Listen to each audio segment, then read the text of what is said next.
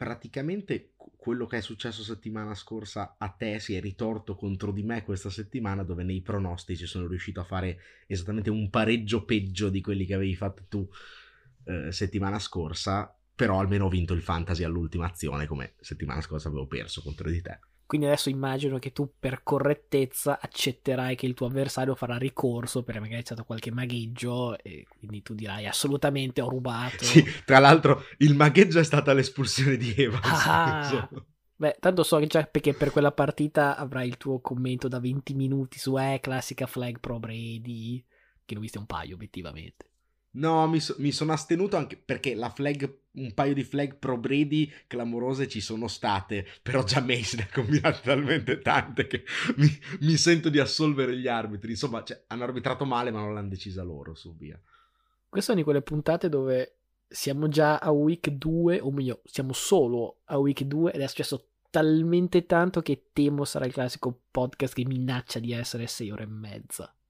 Stiamo già sforando pure nella intro, quindi direi di partire. Palla 2.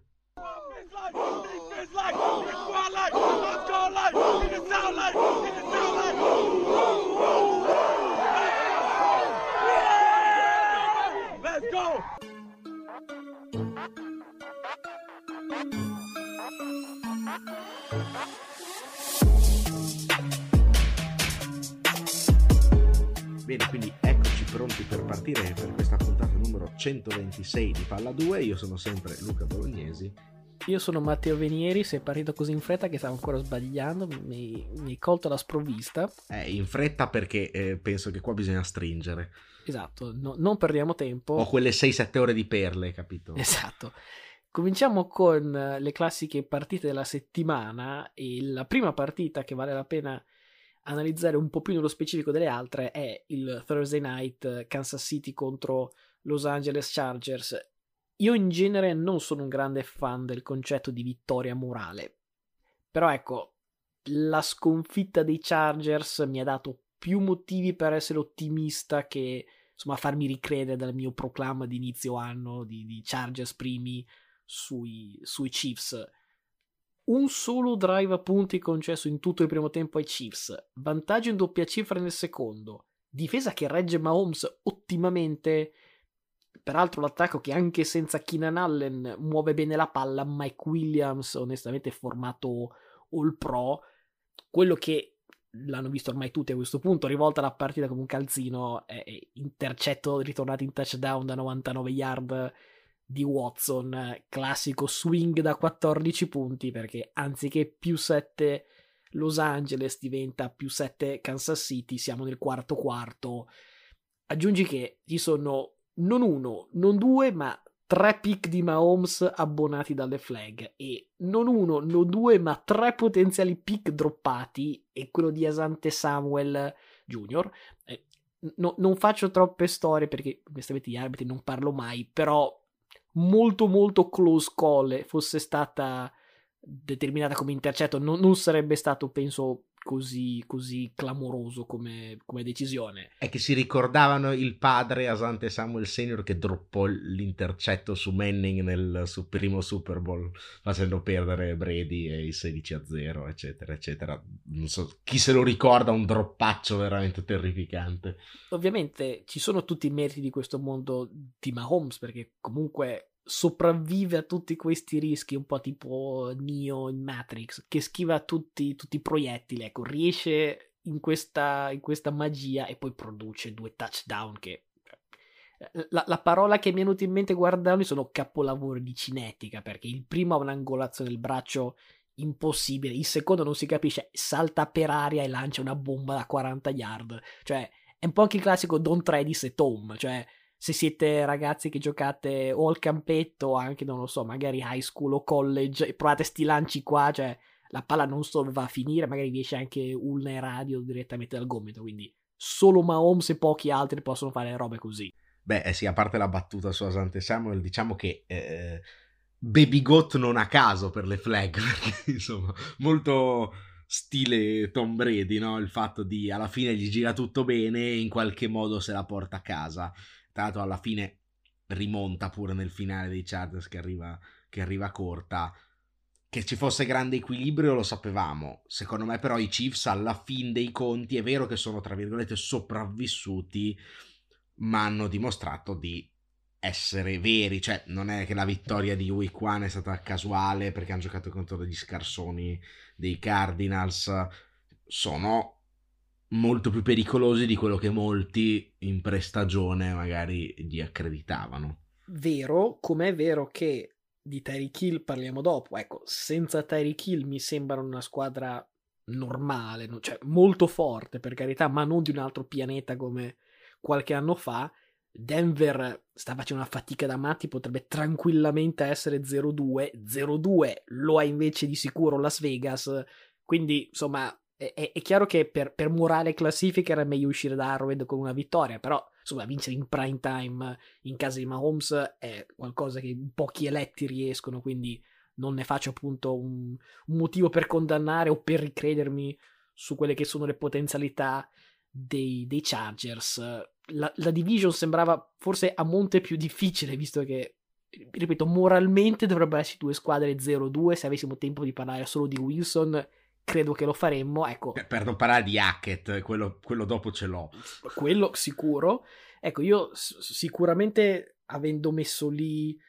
Non so se a referto è andato che ho detto Chargers al Super Bowl, perché ricordo di aver detto avrei messo anch'io i, i, i Bills, però l'avete detto tu e Prateso, ho detto eh, Chargers. Però insomma, magari l'ho sparata un po' grossa, però passare già da non fare i playoff, perché insomma, grandi cose fatte da, da Herbert in qui, ma zero ai playoff, insomma, anche solo fare esperienza ai playoff non sarebbe per nulla disprezzabile.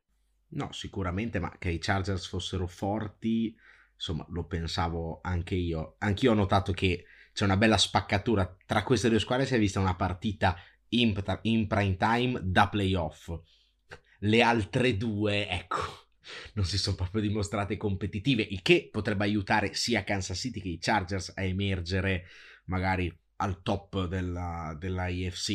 I, I, Chiefs hanno dimostrato comunque di essere ancora quel gradino avanti che è la fortuna aiuta gli audaci, in questo caso non gli audaci, ma eh, diciamo gli scafati, quelli con esperienza che magari esatto, fanno, fanno vedere la flag eh, quando serve.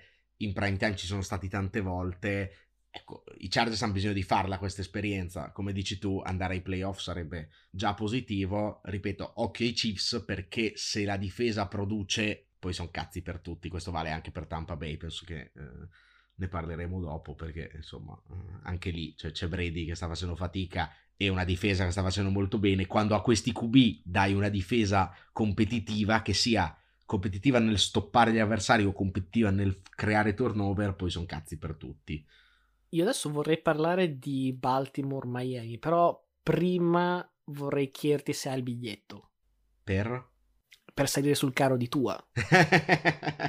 no, non salirò sul carro, però metto un piede fuori dal carro dei detrattori, facciamo così sappi che più aspetti più il prezzo sale, che è un po' lo stesso concetto del, del contratto di Lamar, che più Baltimore aspetta a firmare, più riescono di pagare 60 milioni a stagione il prossimo anno. Ecco, il carro di tua pure, perché all'inizio i biglietti li regalavano con le patatine. Dopo domenica, secondo me, i biglietti cominciano a essere già rivenduti tipo su StubHub e Ticketmaster a un 150% del prezzo pagato. Vediamo cosa succede nel resto dell'anno già da settimana prossima perché verrebbe Josh Allen nei Bills. Vediamo cosa succede, sarà una partita interessante, magari ne parliamo dopo. Però in questa partita di domenica tuo fa esattamente tutto quello che appunto i detrattori dicevano che non, non sapesse o non potesse fare. Eh, non sa guidare le rimonte, non sa lanciare lungo, è impreciso. 469 yard e 6, dico 6 touchdown, di cui due bombe da 60 yard a Hill e Waddle, che vabbè sono illegali obiettivamente perché avere penso due dei primi cinque come velocità nella lega insieme, poi lascia stare il blown coverage, però sicuramente è un discreto aiuto per tua. Sì, io li ho visti almeno, almeno 4-5 volte con 7 metri di spazio di qua e 7 metri di spazio di là. Non dico che lo faccio anch'io quel lancio, però insomma, diciamo che ho visto dei Garoppolo andare al Super Bowl con queste separazioni, universalmente riconosciuti come giocatori mediocri comunque. Beh, ti dico, la mia idea in realtà non è cambiata, cioè non sto dicendo tua, in lotta per l'MVP. Io inizio anni ho detto, hanno messo insieme una linea molto interessante. La difesa riesce sempre bene o male a essere almeno, diciamo, nella metà, metà alta, metà bassa, insomma, nella metà della lega. Hai preso due dei migliori, o meglio, hai messo insieme due dei migliori wide receiver in circolazione, almeno come velocità, e sembra che, insomma, basti fin qui. Il running game non è incredibile, però funziona. Hai un allenatore che ha fiducia in tua. Cioè, ripeto, non stiamo parlando di, di squadra da Super Bowl, non stiamo parlando di tua MVP. Però mi sembra che la ricetta, proprio quella che pensavo inizio anno, sia questa. Poi, forse colpa mia che non mi sono fidato, ti ho detto prima di pubblicare a schedito, eh, mi, mi prude questa Miami sul meno 21 nel quarto quarto. Detto, eh. Fortuna che non l'ho messa. no, no, siamo, siamo comodi con Baltimore. Ecco, in quel quarto quarto, 199 yard lanciate e 4 touchdown di Tua. In assoluto è la partita più importante della sua vita. Sicuramente la migliore, ma magari la competizione non era proprio esaltante. Però sicuramente per me la più importante perché non è neanche tanto di zittire le critiche, che insomma ce le hanno pure Rogers, Brady e gli altri, le critiche, quindi figurati se tua non deve avere la sua, la sua porzione ogni settimana. Però è convincere con i fatti i compagni che, guarda, che abbiamo tua, siamo sotto di un touchdown, due touchdown, tre touchdown, tranquilli che comunque possiamo vincere, non importa chi c'è dall'altro lato della palla. Io penso che prima di domenica non fosse neanche per i più ottimisti dei compagni di squadra la mentalità. Secondo me da questa domenica dicono i Ravens sono una gran squadra, ripeto, amnesie difensive a parte, i Ravens secondo me li vediamo a fare una stagione molto profonda. Ora dici, oi, abbiamo tua, noi non siamo mai battuti finché non fischia l'arbitro, finché non arriva il cronometro a, a zero. Secondo me aggiungi anche l'idea che tu ha di se stesso, perché forse è la cosa più importante. Sbloccarsi mentalmente, vedere di poter fare questi lanci da 60 yard e più. Poi esci da una partita dove Lamar Jackson lancia più di 300 yard, corre più di 100 yard, fa 4 touchdown e dici, ma sai che sto tua e questa Miami quasi quasi mi sconfinferano. Non è da tutti uscire da una partita del genere contro un avversario del genere e si parla di quanto ha fatto bene Miami. Secondo me è una partita dalle due facce, perché da un lato sono pienamente d'accordo con te sul discorso psicologico che poi diventa anche tecnico. È chiaro che ti trovi sotto di 21, non hai nulla da perdere, è lo spot psicologico migliore per rendere al meglio e poi magari sbloccarsi per il futuro, perché dimostri che bene, ma lo posso fare sia agli altri che a te stesso e questo magari ti sblocca per il futuro. D'altro canto devo anche dire, sotto di 21, senza pericolo di fare figuracce, cioè insomma erano già eh, spalle al muro, quindi liberi di testa, ti vengono sicuramente cose più facili che magari, non so, eh, in un uh, championship sul, uh, sul 23 pari nell'overtime non ti verrebbero, cioè poi questo bisogna capire anche eh, che tipo di soggetto è. Quindi la verità sta un po' nel mezzo. Adesso vediamo dove si indirizza la, nelle prossime partite. Week 1 non mi aveva esaltato Tua. C'è anche da dire che eh, giocava contro una squadra che notoriamente prepara bene le partite contro i QB degli altri. Week 2 sicuramente ha esaltato perché ha fatto delle cifre incredibili e una rimonta incredibile. Però ecco, in un quarto di una partita, settimana scorsa parlava di overreaction, non farei overreaction su tua, metto un piede fuori dal carro dei suoi detrattori perché insomma comunque ha fatto vedere qualcosa che non aveva mai fatto vedere finora, però ecco prima di salire su quello dei suoi fan ce ne passa ancora un po', cioè lo voglio vedere in qualche spot diverso, anche perché cioè, per dire un nome, cioè anche Flacco ha fatto una rimonta incredibile nel quarto quarto, però non stiamo qui a dire che Flacco è, è tornato il Flacco dell'MVP, adesso i Jetson da titolo perché hanno Flacco. Un attimo, vediamo. Come no, aspetta, era, era i miei appunti, come hai fatto ad avere... Era quello che mi ero scritto, Jets da titolo, Flacco MVP.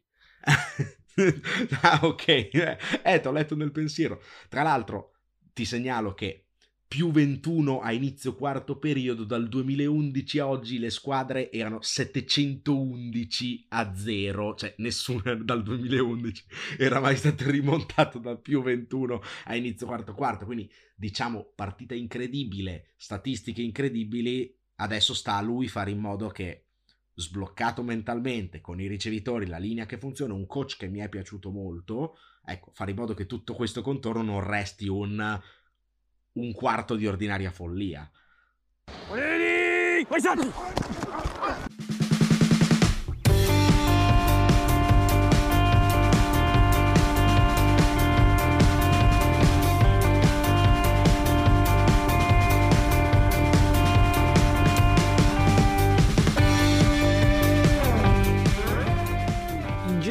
Sarebbe una terza partita in questo slot, però siccome è successo di tutto e di più questa domenica, piuttosto che parlare tanto di una partita e poco delle altre, sostituiamo appunto questo terzo slot con un nuovo segmento non ho neanche un titolo, non lo so, giovani quarterback sotto esame, questo letteralmente orribile, però è quello che letteralmente è, cioè mi sono venuti in mente quattro quarterback che in prestagione erano rimasti al centro dei nostri dibattiti della serie ma quanto valgono, che stagione avranno, come, che impatto avranno con la squadra. Quindi sono passate solo due settimane, per carità, però cerchiamo di capire da, da che parte soffia il vento. Uno dei nomi, il nome più caldo di questa off-season era quello di Trey Lance. Finalmente ha in mano le chiavi della squadra. Ecco, infortunio brutale inizio partita della serie piede che guarda da una parte, il resto del corpo che va da un'altra, cioè abbastanza anche brutto da vedere e insomma ci vediamo l'anno prossimo, visto già operato e quant'altro. Anno prossimo che è un, è, è, è un sarebbe tragico e terribile per qualunque quarterback. Per Lance credo che possa essere una ulteriore mazzata perché nel 2023 saranno tre anni senza football sostanzialmente perché l'ultimo anno di college ha giocato una partita, i primi due in NFL fra backup e infortunio, non ha quasi visto il campo. È un quarterback che è arrivato da mm, North Dakota State University, quindi non ha fatto un'esperienza clamorosa, specialmente come competizione al college. Il primo anno è sostanzialmente stato a guardare, il secondo lo passa in stampelle. Eh, insomma, anche come crescita tecnica, emotiva, mentale, è, è, è molto difficile. Cioè, c'è un altro quarterback che è tre anni che non fa niente, che sarebbe Jordan Love, però almeno Jordan Love ha davanti a Aaron Rodgers Lance era riuscito a sorpassare Jimmy G e ora invece la squadra torna in mano a Jimmy G. Su, su Lance avevo detto evitiamo di speculare dopo la partita nella bufera della scorsa, della scorsa domenica. Direi che di Lance purtroppo insomma, non parleremo più, quindi piuttosto magari ti chiedo, a parte di un tuo pensiero sull'infortunio di Lance, quali sono queste prospettive dei Niners col buon vecchio Jimmy G? Il Super Bowl. Addirittura. no, vabbè, allora, di Lens purtroppo quello che abbiamo visto, a parte l'infortunio, è poca roba dal punto di vista tecnico, questo è, è problema serio. È entrato Jimmy G e il cuore dell'attacco dei Niners ha cominciato a battere a un altro ritmo, che, che non è un ritmo da Brady, per carità, però contro una squadra modesta, insomma, ha fatto la sua figura uh, Jimmy G, cosa che Lens non stava facendo prima di rompersi. D'altro canto io non capisco sinceramente veramente la gestione che i Niners hanno fatto di questa situazione. Cioè, investi tre prime scelte su un giocatore.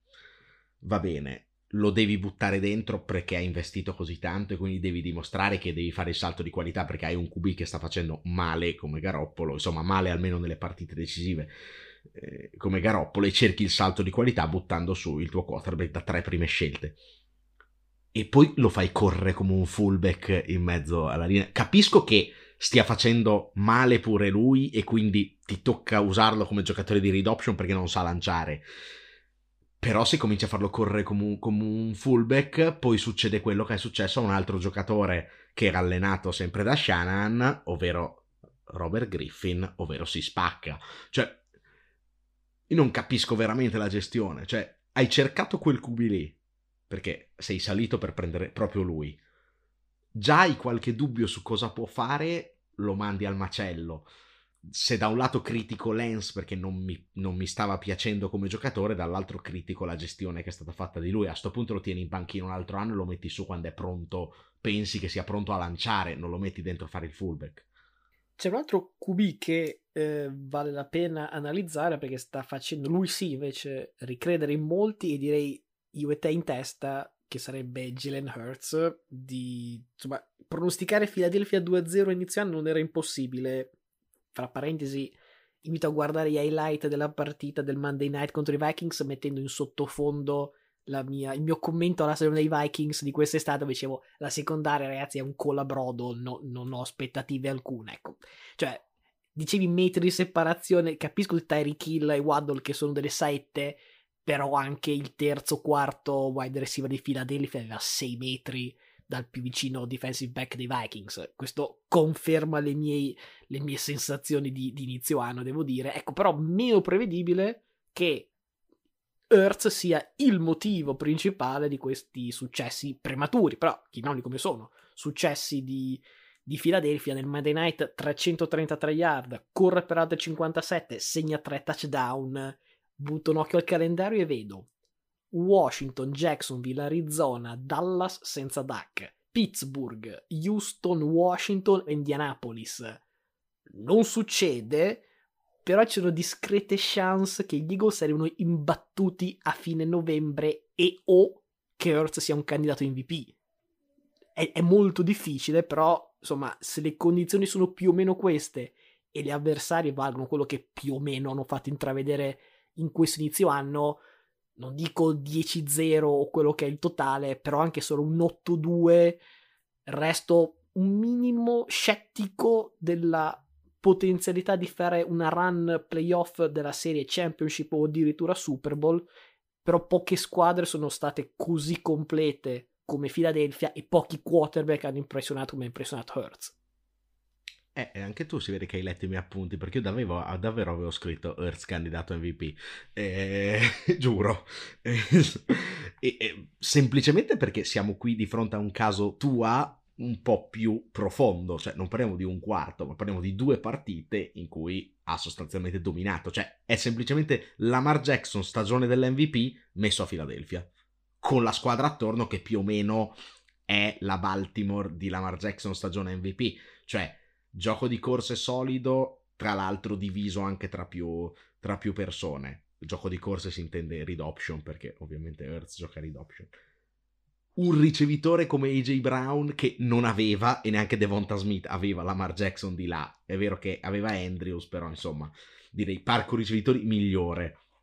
La linea è top, la difesa molto bene, soprattutto in linea, e come spesso dico in linea si vince eh, il football. Philadelphia io li avevo 12-5, insomma, eh, confermo l'impressione. Diciamo che magari io li avevo pensati 12-5 nonostante Hertz. A vederlo così vedo anche una maturazione del giocatore, cioè un giocatore migliorato. Chiaramente anche qui si parla di metri di spazio quando ricevono spesso i suoi ricevitori. Qui un po' per merito dei ricevitori, come per Miami, un po' per merito della squadra che comunque costringe gli altri a giocare single coverage costantemente perché se non ne metti 7 nel box sei rovinato. Le prospettive ci sono tutte. Eh, anch'io dubito su una run playoff, nel senso che abbiamo visto poi la Baltimore di Lamar Jackson MVP che fine ha fatto ai playoff. Io temo che la fine sia più o meno la stessa. Però la stagione mi sembra veramente comparabile, le due squadre comparabili, forse Philadelphia è ancora migliore soprattutto migliore la schedule che, giocando in quella division di mezzi morti e avendo fatto schifo gli anni scorsi, mezzo schifo gli anni scorsi, porta insomma a, inc- a incrociare squadre che mm, me sì e no, e anche qui fiducia per Hertz e, e, quando prendi fiducia poi ti viene anche tutto più facile, magari ti viene facile anche il lancio che prima non ti veniva. Domanda che faccio a te, se volete pure a, a chi ascolta, specialmente i fan dei Bears, ma da 1 a 10, qual è il livello di fiducia su Justin Fields in questo momento? Ecco, nella, nella partita nel Sunday night contro, contro Green Bay 7 su 11, che 7-Eleven tipo la catena di mini market in America, ecco, invece quella è proprio la sua stat line, 7 su 11 Peraltro, dopo averne lanciati 8 una settimana fa, più un intercetto, perché non ce lo facciamo mancare, in totale sono 70 yard, 6 di media per passaggio tentato. E una volta ci sono i monsoni, una volta beh, la difesa di Green Bay è di, di grande spessore. Settimana prossima arriva Houston. Ecco, io se dovessi dire oggi chi è fra Mills e Fields il quarterback su cui punterei un doblone per avere la stat line migliore, sai che io lo metterei su Mills. E, e da fan della prima ora di Fields, insomma, uno è, è, è, tosta da dire, perché, perché di Mills non ho alcun rispetto, sinceramente, ed è ancora di più sui, sui Texans. Però considerami e consideratemi molto preoccupato perché che l'attacco di Chicago avrebbe puzzato, questo l'avevo detto, però temo che Fields sia più il colpevole de- che la vittima. Direi entrambe le cose. Eh, tra l'altro segnalo anche qui una chiamata delirante, cioè Montgomery a 120 yards di corsa, tipo quarto e gol dalla mezza yarda, corsa di Fields, cioè lo vuoi rompere? no, non si è rotto per fortuna, ma non ha fatto touchdown. Però, cioè, che, che, chiamata è? Questo per dire anche chi ci lavora attorno poi cosa, cosa capisce. Spesso purtroppo i quarterback sono questi giocatori, diciamo, che non hanno un talento smisurato come il Mahomes o l'Herbert di turno, che magari Herbert rendeva anche con il coaching staff totalmente folle attorno giocatori che sono medi, magari sono più corridori che lanciatori, cioè, spesso rendono grazie al sistema di gioco. Hertz sta trovando un sistema di gioco sostanzialmente perfetto. Tua si è vista la differenza tra l'anno scorso e quest'anno. Ecco, vedi Fields, dici, cioè, il giocatore scarsino, la squadra indegna, andiamo a sud con la stagione. Eh? Un altro di questi che insomma, gioca una signora partita, è Trevor Lawrence che ha vissuto una domenica, una domenica da ricordare che penso come si possa dire miglior partita di tua, si può dire anche miglior partita di Lawrence. E hanno giocato, penso, non so, 20 partite a testa in NFL, quindi cioè, si può anche essere un po' detrattori, avere dei dubbi, però proprio il, il sample size, come si dice, non è così elevato come può essere invece un Dak Prescott, per dirne uno. Insomma, finalmente Lawrence batte un colpo, dimostra di essere, almeno di valere quella prima scelta assoluta, 25 su 30, 235 yard, due touchdown e al di là dei numeri comunque, cioè, carità, eccellenti, proprio finalmente sembra il quarterback che ha in mano la situazione, che ha in mano la squadra e che ha in mano l'attacco, cosa che con Urban Meyer non sarebbe mai potuta succedere. Sembra che con Peterson piano piano le cose si stiano insomma stiano carburando anche Kirk che abbiamo abbastanza pernacchiato per avere, insomma, o meglio, lui complimenti per aver rubato il contratto, però diciamo Jacksonville per aver elargito determinate cifre. E insomma, eh, al di là di, di Ryan, di cui parleremo dopo, perché non aprire un altro asterisco a questo punto, io invito eh, ad andare a guardare sul sito ONFL, ESPN, dove volete, la classifica della South, perché primo posto Jags davanti a tutti. Ecco, se Lawrence a fine anno mi fa azzeccare la cosa più bold che abbia mai detto, cioè Jacksonville vincitrice di division, mi compro la jersey. Segnalo. Segna... Segno e segnalo anche che sono primi in division, nonché unica squadra ad aver vinto una partita in due settimane di quella division. Cioè, le altre sono tutte. Le, le, altre, le altre sono tutte 0-2 o 0-1-1 Ecco, eh, su Lorenz io resto anche qui un attimo perplesso, cioè ha fatto una buona partita, ma non ha vinto lui la partita, l'ha vinta la difesa di Jacksonville questa partita, l'ha messo sicuramente nelle condizioni migliori in cui l'avesse messo in altre partite e lui obiettivamente ha reso bene, come ha reso bene Kirk, come ha reso bene un po' tutto l'attacco. Diciamo che non ha quel non mi fa scoccare quella scintilla che piuttosto mi ha fatto scoccare Hertz, piuttosto mi ha fatto scoccare anche Tua in quel quarto lì. Ecco, da Lorenz non ho ancora visto quel drive in cui ti sembra che cioè, stia mettendo le, il cazzo in testa, diciamo una volgarità alla difesa avversaria. Cioè, sembra sempre che sì, vabbè, fa una bella giocata, perché è una bella play action, perché il flow della partita lo sta aiutando. Aspetto di vedere il momento in cui sarà lui a creare il flow della partita. In tutto ciò non, non abbiamo parlato di Joe Barro che sarebbe 0-2 dopo, dopo, il Super Bowl, ma più che Joe Barro bisognerebbe parlare della linea di Cincinnati. Ne abbiamo parlato un po' settimana scorsa, ma il trend è quello, brutto trend tra l'altro. Se, se ricordo bene sono 7 sack in week 1, 6 sack in week 2, proiettati su 17 settimane sono oltre 110 sec. No, però, però, aspetta, c'è anche uno statistico potrebbe dirti, beh, 7, 6, 5, 4, 3, 2, 1, 0 e poi 0 fino a fine anno e lì si vince il Super Bowl. Oppure se fosse un foglio Excel sarebbe 0, meno 1, meno 2, no? che, che, non ha assolutamente senso, però diciamo che spesso Excel tradisce. Personal foul, unnecessary roughness, number 92 of the defense for throwing a punch. Number 92 is ejected.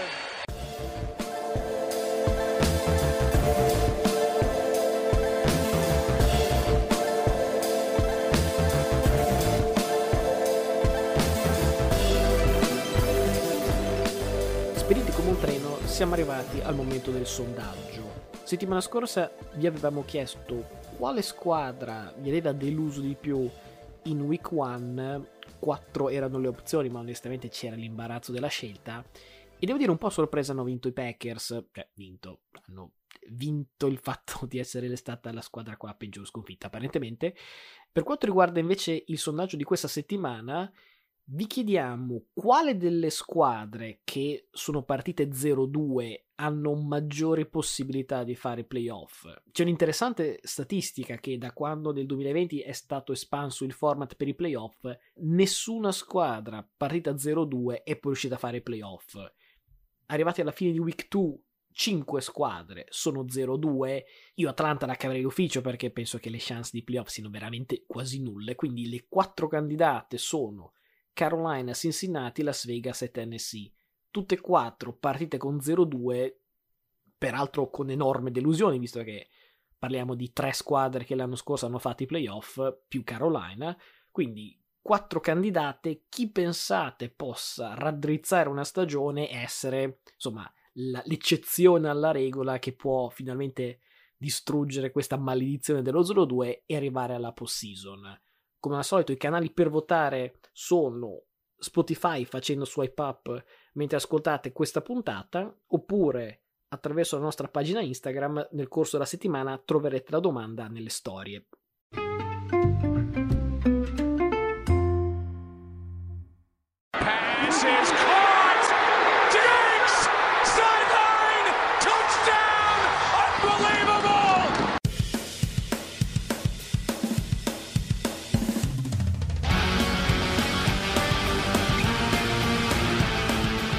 Siamo arrivati al momento delle perle e nel bene e nel male abbiamo già parlato di, di parecchie situazioni, di parecchi protagonisti, però ne è successa talmente tanta di roba che c'è ancora moltissimo da discutere. E mi hai lasciato quelle proprio più, più, frizzanti, no? Prima abbiamo parlato dell'incredibile comeback di Miami e per fortuna quello ce lo siamo sistemato. Arizona a Las Vegas rimonta infatti anche lei da sotto di più di 20 punti, 20 a 0 nello specifico a 8 e 34 dalla fine del terzo quarto, meno 16 a inizio quarto quarto peraltro. Kyler Murray dopo aver giocato due quarti direi vergognosi guida la rimonta che vale la vittoria 29-23 in overtime Incredibile la giocata de, di una delle due two point conversion con cui rimontano da meno 16, dove praticamente per guadagnare le due yard della, conversione da due punti, ne corre 85 in orizzontale, avanti e indietro, prima di andare a far touchdown, in un'azione che dura 20 secondi, cioè follia completa, vi invito a cercare l'highlight, ecco poi nel supplementare doppio fumble di Hunter Renfro, il primo lo ricoprono i suoi, allora perché non chiamare un'altra azione per lui subito dopo, altro fumble ricoperto in touchdown tutti a casa, è la prima volta nella storia che due squadre recuperano da meno 20 all'intervallo nella stessa giornata. Non era mai successo. Miami e Arizona completano questo, questo parterre de roi. Sorprese finite? Naturalmente no, e anzi, il piatto forte direi che deve ancora venire perché Cleveland conduce per 23 a 17 a New York contro i Jets dopo il 2 minutes warning. Chubb, che ha dominato la partita, chiude il primo down, potrebbe inginocchiarsi e la partita finirebbe lì come cronometro proprio perché i Jets non hanno più timeout. Invece va a fare il terzo touchdown della sua partita, ci può stare, i fantasy owner sicuramente sono contenti, touchdown che vale il più 13. Dici, non male più 13 a 1,30 dalla fine, anche perché le squadre a più 13 negli ultimi due minuti hanno vinto le ultime 2229 partite giocate.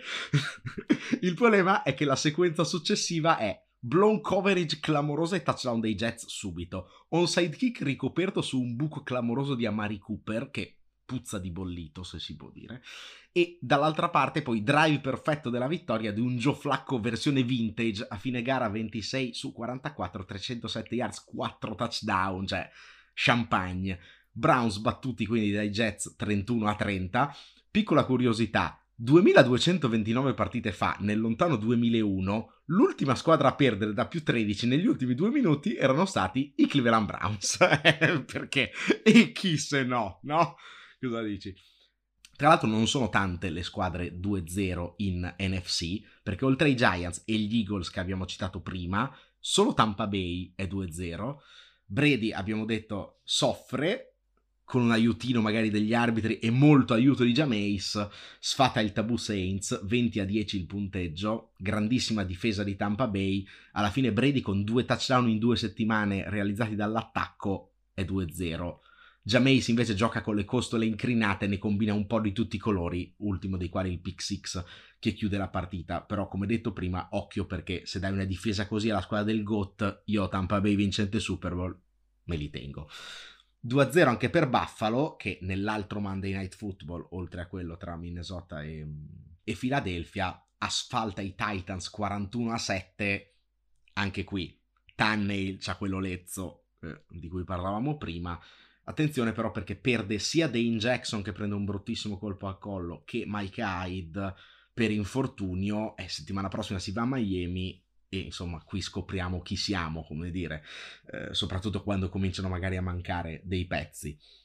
Manca la partita dei Patriots che si rialzano e vincono a Pittsburgh 17 a 14, partita comunque brutta, eh, Patriots Pittsburgh ma non la più brutta della giornata perché Denver-Houston penso che sia una delle robe veramente più indegne viste negli ultimi anni. Alla fine vittoria per Wilson e compagni 16-9 nonostante e l'ho detto anche prima, un coach Nathaniel Hackett totalmente fuori controllo, cioè sembra un ubriacone, eh, gli, manca solo le gote rosse e la bottiglia di, di vino in mano, perché insomma, di nuovo col cronometro non ci capisce niente, perde un timeout eh, mandando dentro lo special team in ritardo, poi non c'è il ritornatore in campo sul ritorno e perde un altro timeout. Veramente la follia completa lì, fischi da, dal pubblico di Denver, direi più che giustificati. Dicevo che abbiamo citato tutte le partite, anzi no, ce n'è un'altra ed è un'altra rimonta. Tutto molto romantico perché Atlanta si trova sotto 28 a 3 a Los Angeles contro i Rams eh, anzi no, no, mm, niente perché la rimonta ovviamente dei Falcons finisce corta e i Rams vincono 31 a 27 tra l'altro con una curiosa safety volontaria per chiudere la, la partita e vanno 1-1 si rialzano dopo la sconfitta però insomma vedo ancora degli scricoli tra l'altro Stafford altri due intercetti lo so che ho sforato eh, però non potevo chiudere un'edizione delle perle senza citare Atlanta e, e 28-3 I want to look at me I'm gonna pass it to coin after I say one thing. That's a W. Let's eat one. Eat one. That's a W.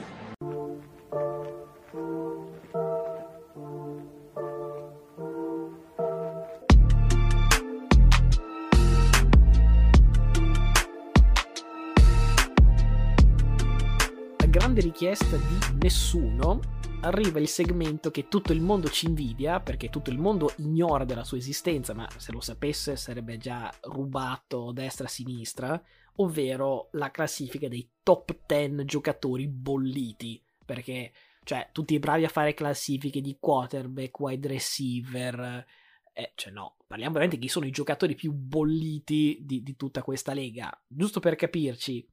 Per entrare anche solo nella casistica dei bolliti, bisogna essere giocatore di una determinata levatura, con un determinato pedigree, cioè non puoi essere un giocatore So. Cioè, Eli Apple l'abbiamo escluso perché è sempre stato cesso, cioè... cioè esatto, cioè per essere bollito una volta deve essere invece cotto a puntino, cioè un gran giocatore. Ecco, Eli Apple non è mai stato scambiato per un gran, un gran giocatore, quindi purtroppo non può entrare. Quindi chi può entrare sono questi 10, diciamo 11 nomi, perché anche quest'anno c'è un exequo. Eh, l'anno scorso, peraltro, nella top 5 avevamo tre giocatori che si sono poi ritirati. Quindi eh, Bell, Nate Solder e Villanueva sono fuori dalla lega, quindi se siete uno di questi 5 giocatori, almeno in top 5, comincerei a toccarvi perché di solito la classifica bolliti è una discreta sentenza, eh, non sbaglia. Sì, alla fine, tra l'altro, prima ho detto la parola bollito svariate volte nelle perle, giustamente, perché preparavo tutto a questo segmento. A Mari Cooper è stato scartato per, per farvi capire la situazione. E come l'anno scorso abbiamo un bel exequo alla posizione numero 10. L'anno scorso erano un QB e un tight end, cioè Big Ben e Zach Hertz, uno si è ripreso, l'altro si è ritirato. Eh, quest'anno sono Russell Wilson e James Conner. Mi auguro una fine diversa per Russell Wilson, che non penso comunque si ritirerà a fine anno. Diciamo che è una candidatura più in potenza, cioè eh, ha dato qualche segnale di essere sulla strada, bisogna capire se è più colpa del coach o più colpa sua, però insomma comincia in lontananza a sentirsi quella Roma. E idem per Conner che insomma l'anno scorso era stato un breakout player partito male in queste prime due week anche per colpa dell'attacco di Arizona, però il fatto che prima dell'anno scorso fosse stato tagliato e cacciato da Pittsburgh a pedate, ecco, mi fa subodorare che potrebbe essere stata una stagione un po' così, una tantum quella dell'anno scorso. Per Russell Wilson più che un segnale impotenza, un segnale di impotenza, cioè è un giocatore che comunque del running game aveva fatto... Arriva la querela qui. Vabbè, aveva fatto un, un discreto insomma, biglietto da visita, una yard, scusa, due yard corse in week 1, tre yard corse in week 2, sembra che proprio non ne voglia sapere anche in situazioni di gioco rotto di prendere su e correre. Cioè, se già togli queste dimensioni a Wilson, loro dimensioni, se poi mi fa un 45% di completi contro la difesa di Houston, che oh, sarà più arcigna di quanto pensassimo, però adesso, cioè, calma. Al numero 9, un giocatore che... Ehm, un altro giocatore di cui avevamo parlato spesso in estate sarebbe Julio Jones. Abbiamo un dollarone in palio, ricordiamo, io dissi, secondo me non arriva a giocare i playoff e anzi è difficile che arrivi a mangiare il tacchino. Ecco, week 2 primo infortunio. Penso che lo, lo centellineranno, infatti non sono così convinto di questo numero 9. Diciamo che l'anno scorso ha fatto talmente schifo a Tennessee che ci sta che ci stia in questa classifica. Resto convinto che abbia in canna una partita di playoff che fa vincere la partita a Brady e Soci. In week one lo ha dimostrato, adesso lo terranno in naftalina per un po', però ai playoff ci arriva e ribadisco il mio dollarone e ribadendolo passo alla numero 8 che invece è un mio cavallo di battaglia perché ve l'avete sentito citare milioni di volte Jamal Adams che per me è sempre stato scarso però diciamo che si sono amplificate i suoi difetti sono stati amplificati più che altro da come gli attacchi hanno cominciato ad attaccarlo. In week 1 ha preso per l'ennesima volta una palla in faccia invece di intercettarla, tra l'altro da Russell Wilson, ma vabbè, si uniscono due cose. Poi si è rotto, eh, questa rottura forse da un certo punto di vista lo può aiutare, nel senso che non può più dimostrare di essere bollito, però io ho anche paura che un giocatore della sua fisicità poi da un infortunio anche abbastanza serio possa tornare totalmente bollito.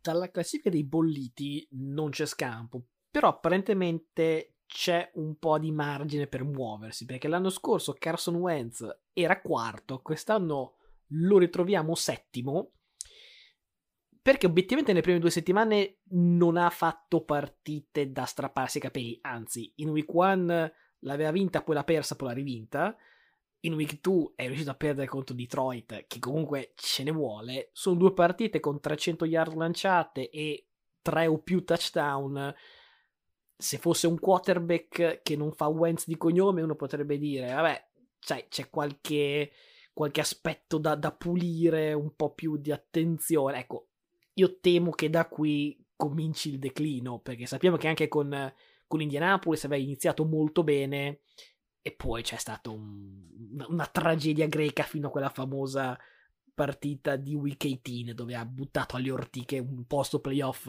che, che era praticamente già fatto. Possiamo andare avanti, sempre rimanendo nella parte bassa della classifica, al sesto posto new entry assoluta, Lael Collins, firmato a suon di dollaroni a Cincinnati. Ecco, se prendi 7 sec la prima settimana e 6 la seconda, dovevi essere il rimpiazzo no, della linea più scarsa, preso da Dallas come insomma big acquisition uh, in free agency. Ecco, finora è più big buchi groviera nella linea che big acquisition.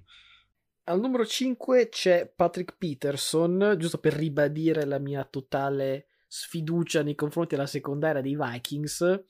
In teoria sarebbe un gruppo dove hai due veterani che sono Harrison Smith e Peterson e una serie di giocatori tipo Bynum, Booth Jr., Sine, cioè draftati o quest'anno o l'anno prima.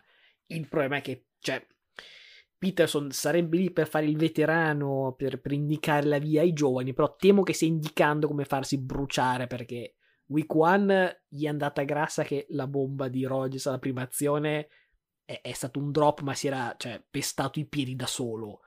Nel, nel, nel Monday Night l'avete visto tutti, che, che altra figura barbina ha fatto in teoria sarebbe una delle poche certezze della secondaria, ma credo che è l'unica certezza che ha bollito. Tra l'altro mi ricordo di averti proposto questo nome anche l'anno scorso, era stato scartato proprio...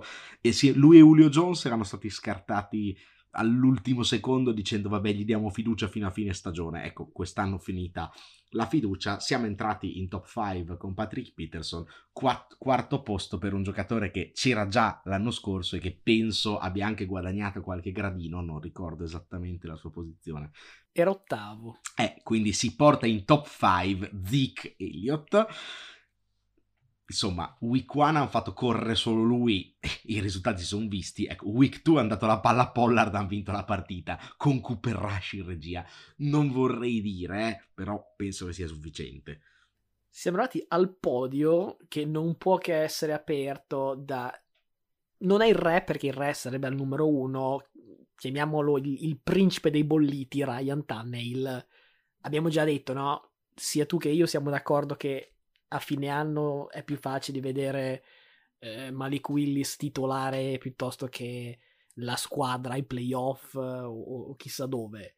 Diciamo che l'anno scorso non so bene cosa è successo per fare arrivare al seed numero uno, a parte i suicidi degli altri, a parte l'ottima, insomma, l'ottima difesa. Il coach che comunque in teoria sarebbe ancora più che rispettabile, anzi l'anno scorso avevo detto che avrebbe forse meritato lui il primo di coach of the year. Ecco, fatto sta che quest'anno Tunnel si sta, sta confermando le, le, più tragiche eh, aspettative di inizio anno. Magari già da Halloween cominciamo a vedere Tunnel con le ragnatele in panchina. Arriviamo all'argento, medaglia d'argento. C'è un nome che sicuramente avrete sentito citare in questo podcast nelle scorse settimane, che è il ricevitore più pagato della Lega, Kenny Golladay ai Giants. I Giants stanno facendo molto bene e in week 2 Kenny Golladay ha giocato due snap. Cioè, ha giocato due snap. Vorrei calcolare quanti milioni per snap è stato pagato perché, insomma, non dico ha fatto due ricezioni, gli ha lanciato la palla due volte e l'ha presa a zero. No, ha giocato due snap. Direi rullo di tamburi, ma in realtà sappiamo già tutti chi è il numero uno, re dei bolliti, il gran visir di tutti i bolliti. Già dall'anno scorso si conferma and Steel. Esatto. Co- rimane con la cintura da eh, campione dei bolliti Matt Ryan. A monte dico che l'anno prossimo, se sarà ancora nella Lega, cioè va per un tris credo storico. E direi che se la direzione è, è quella odierna, non lo batte più nessuno perché insomma l'anno scorso abbiamo detto no, brutta roba, però voi Atlanta, problemi di allenatore, tanta sfortuna, tanta incompetenza, la linea che non regge, la difesa un colabrodo, lo mettiamo a Indianapolis, può essere che insomma abbastanza solida la squadra per mascherare e addirittura magari per essere trascinata da Ryan. c'è chi è stato molto generoso nelle proiezioni inizio anno su... Io? Su, su Indianapolis. Io ho detto, secondo me, fanno una stagione tipo quella con Philip Rivers, cioè può essere il veterano che fa qualche vaccata, però c'è abbastanza contorno per almeno arrivare ai playoff. Io penso ancora, onestamente, al di là della mia sparata su Jacksonville, che Indianapolis possa, possa vincere la division, se non altro per incapacità degli altri. Però ecco, dopo una domenica da 16 su 30, quindi abbiamo proprio sfiorato il 50% dei completi, 0 touchdown, 3 intercetti contro Jacksonville, Ryan ha fatto 3 punti in 3 quarti contro Houston e 0 in 4 quarti contro Jacksonville. Sono 7 quarti di football con 3 punti totali. Anche la gestione, l'abbiamo detto anche lo scorso anno, ma la gestione di Frank Reich di Jonathan Taylor a volte è incomprensibile perché, cioè, con un Ryan così cosa vuoi fare? Cioè, non dico sempre solo palla Taylor perché non vuoi diventare troppo prevedibile, però, cioè, già in questo momento 30 lanci di, di, di Ryan mi sembra un lusso che non si possono permettere. Anche perché non aveva i due top ricevitori questa settimana, indicativamente avrei pensato a un altro piano partita, però eh, magari tornerà Leonard in difesa, e la squadra si rimetterà un po', un po in linea. La, la, la, division è veramente terribile, cioè non a caso due quarterback titolari di questa division sono terzo e primo in questa classifica. L'altro è, è Mills di Houston e uno è, è Lawrence che comunque forse è addirittura il migliore della division già, pur non convincendomi, però è in una squadra indegna. Cioè, quindi la division è aperta, però insomma, io ero, ero salito sul carro di, di Indianapolis, ma cioè, mi sono già buttato con le scialuppe di salvataggio e sto remando per allontanarmi. Eh. Play clock at five. Pass is intercepted at the goal line by Malcolm Butler. Unreal.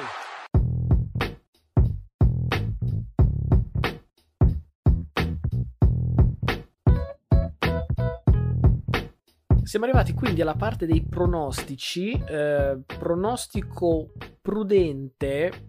Migno, molto difficile trovarli questa settimana, molto equilibrio. Eh, Chargers giocano in casa contro i Jaguars.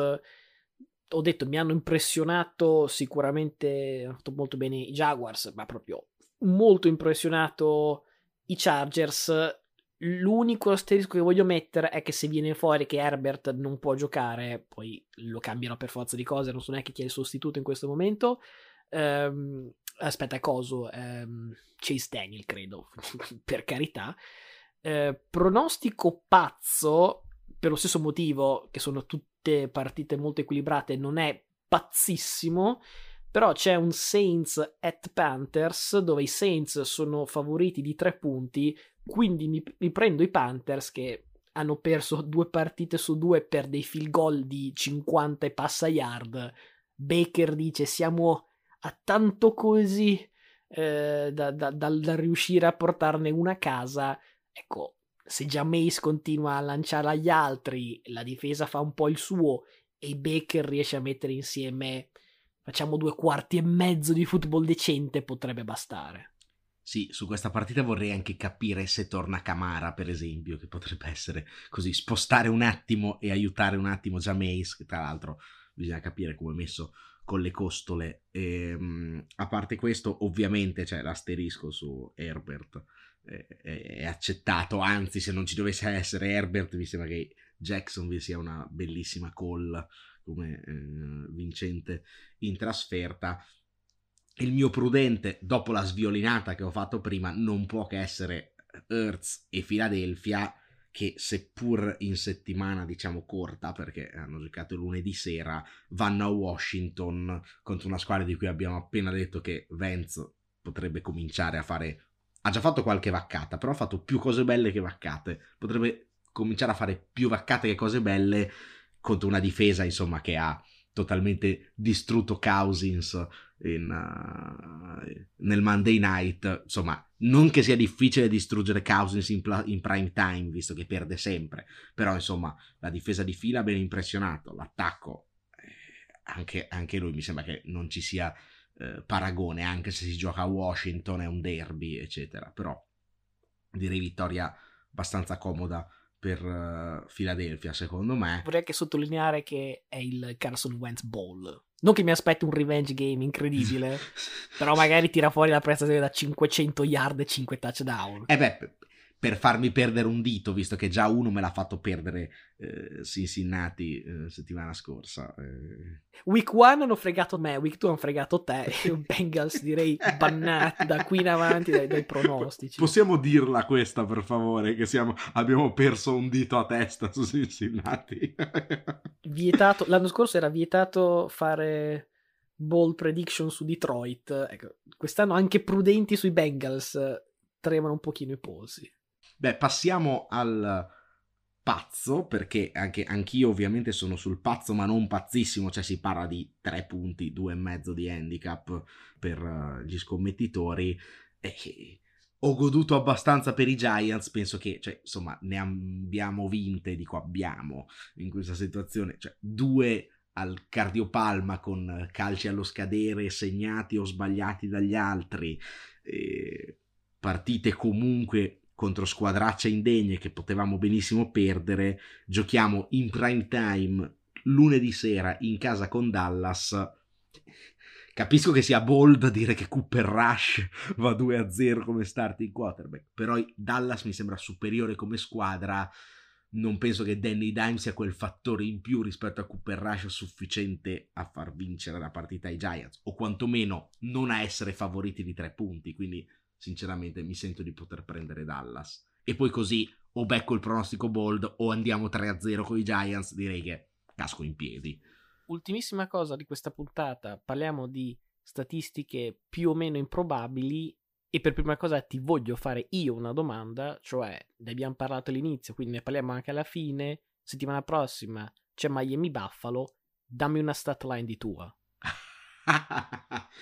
Eh, ma intanto non so se c'è Mike Hyde, che comunque eh, è, è interessante, cioè sarebbe interessante da, da, vedere, però potrei dirti eh, 25 su 35, 315 yards, 3 touchdown, 2 intercetti. Beh, non è male, pensavo, pensavo una stat line più pessimistica. Cos'altro mi proponi?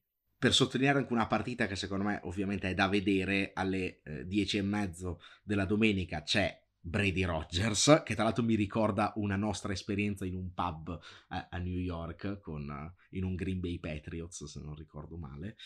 Con vittoria di Brady come al solito. Con vittoria di Brady. Visto che vince sempre Brady prendo Brady ma Brady sarà senza Evans forse senza Godwin forse senza Julio Jones. Rogers sappiamo già che è senza ricevitori le due difese hanno dimostrato di essere toste, soprattutto quella di Tampa Bay, e allora dico che nessuna delle due squadre andrà sopra i 20 punti. Sembra incredibile quando hai Brady e Rogers in campo, però insomma, a parte che Brady ha toccato i 20 in solo una delle due partite e, e, e Rogers li ha superati solo in una e giocando contro Chicago. Insomma, non mi sembra così impossibile. Cioè, è impossibile da dire, ma non è così impossibile che succeda posso dire Falcons at Seahawks sotto i 10 punti totali? È, è, è, è legittimo dire questa cosa qua. Dice 3 a 2 secondo me.